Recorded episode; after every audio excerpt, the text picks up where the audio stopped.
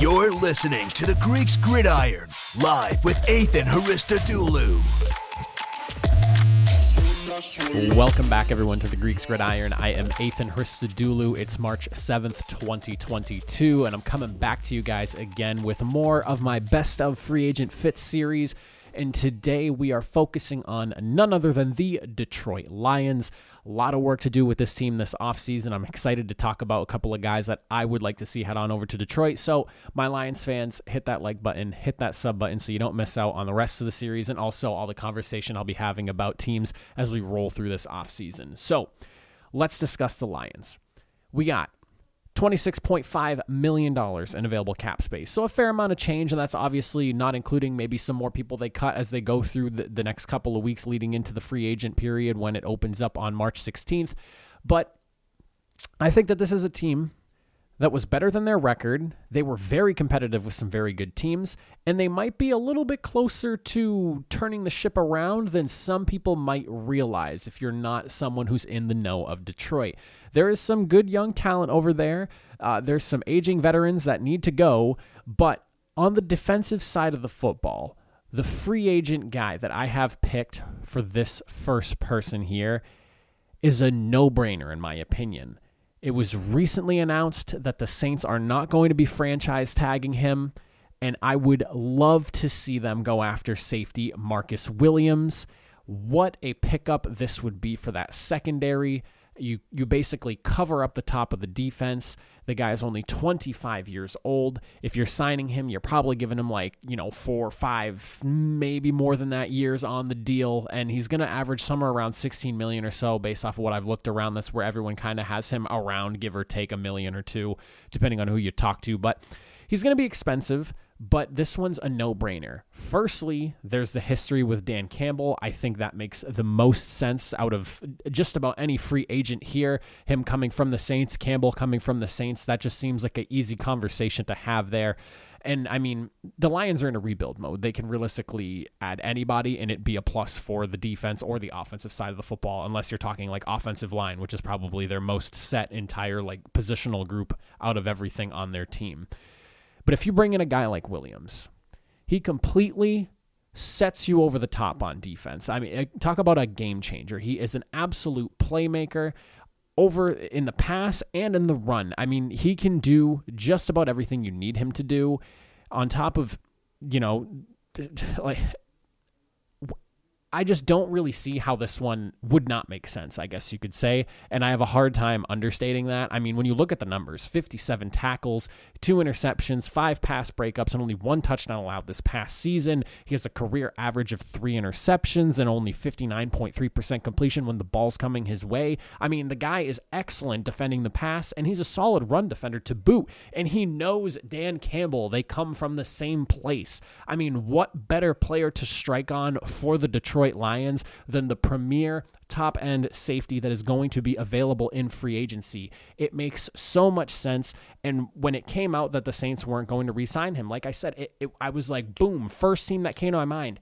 He's got to go to the Lions. Campbell has got to reach out to him himself and be like, hey, man, we're trying to do this whole thing in Detroit. Sell him on what's going on. Players appear to really love Dan Campbell. I enjoy Dan Campbell myself. And I think that he's a guy that anyone would want to go and play for. And if you talk to him enough, you he could probably sway you into believing what he's doing. Again, this team was so competitive, and in my opinion, they were a little bit better than what their record actually was. They took some really good teams to the brink, and bring in a guy like Marcus Williams. He's so young, so good. He's got his whole career ahead of him. Lock him up, give him that four or five year deal so he's there to, you know, 29, 30, maybe 31 if you want to really lock him in for a long time and set your secondary up for success going forward. Marcus Williams just makes so much sense to me, and I would love to see him go to Detroit.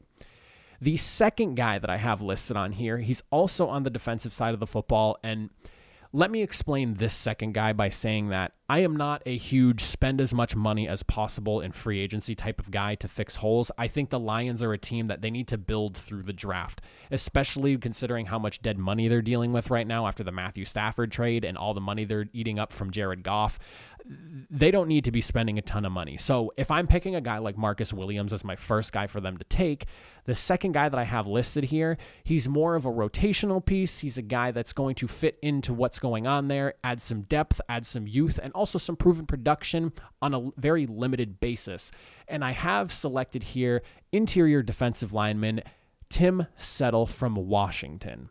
So why do I have him picked here? Well, with the talent that Washington has over there on their defensive line, they have room to let a guy like Settle walk. Uh, he has not been the be all end all of their defensive line. He's a rotational piece, a guy that comes in, gets the job done, and gets back out so that the premier, you know, first round picks that they have all over their front seven there can get in and do their job.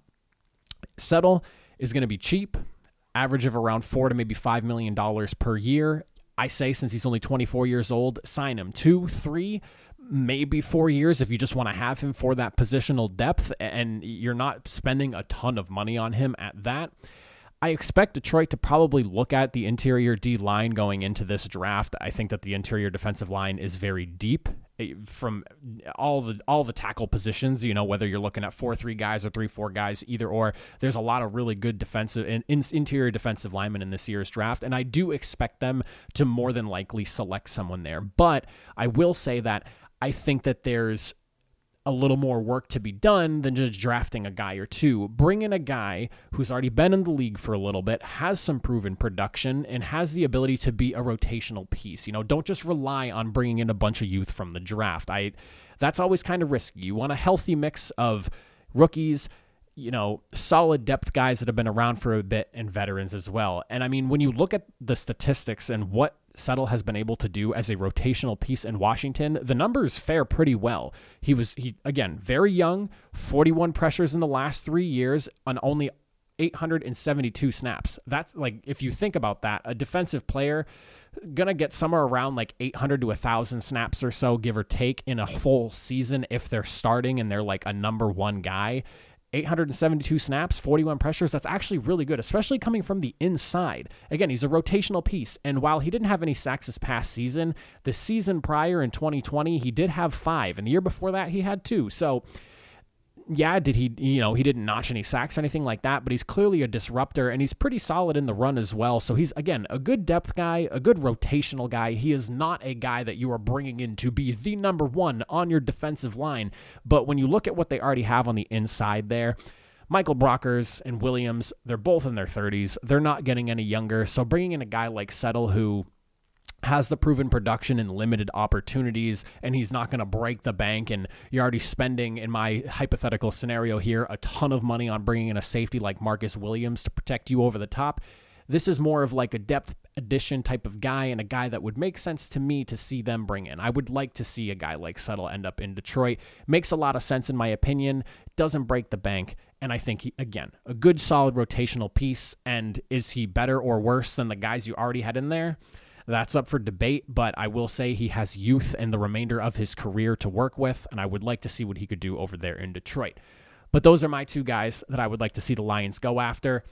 Let me know who you guys think, my Lions fans, in the comment section down below. What do you want to see them target and go after in this free agent market? There are a ton of big names that are going to be available. Uh, again, the Lions have $26.5 million. Not a ton of money to play with, but a fair amount to play with where you could make a big splash play and then get a guy or two that is of value, like a rotational dude like Tim Settle. But let me know what you guys think. I appreciate you all for watching. Enjoy the rest of your afternoon. Have a, a good one.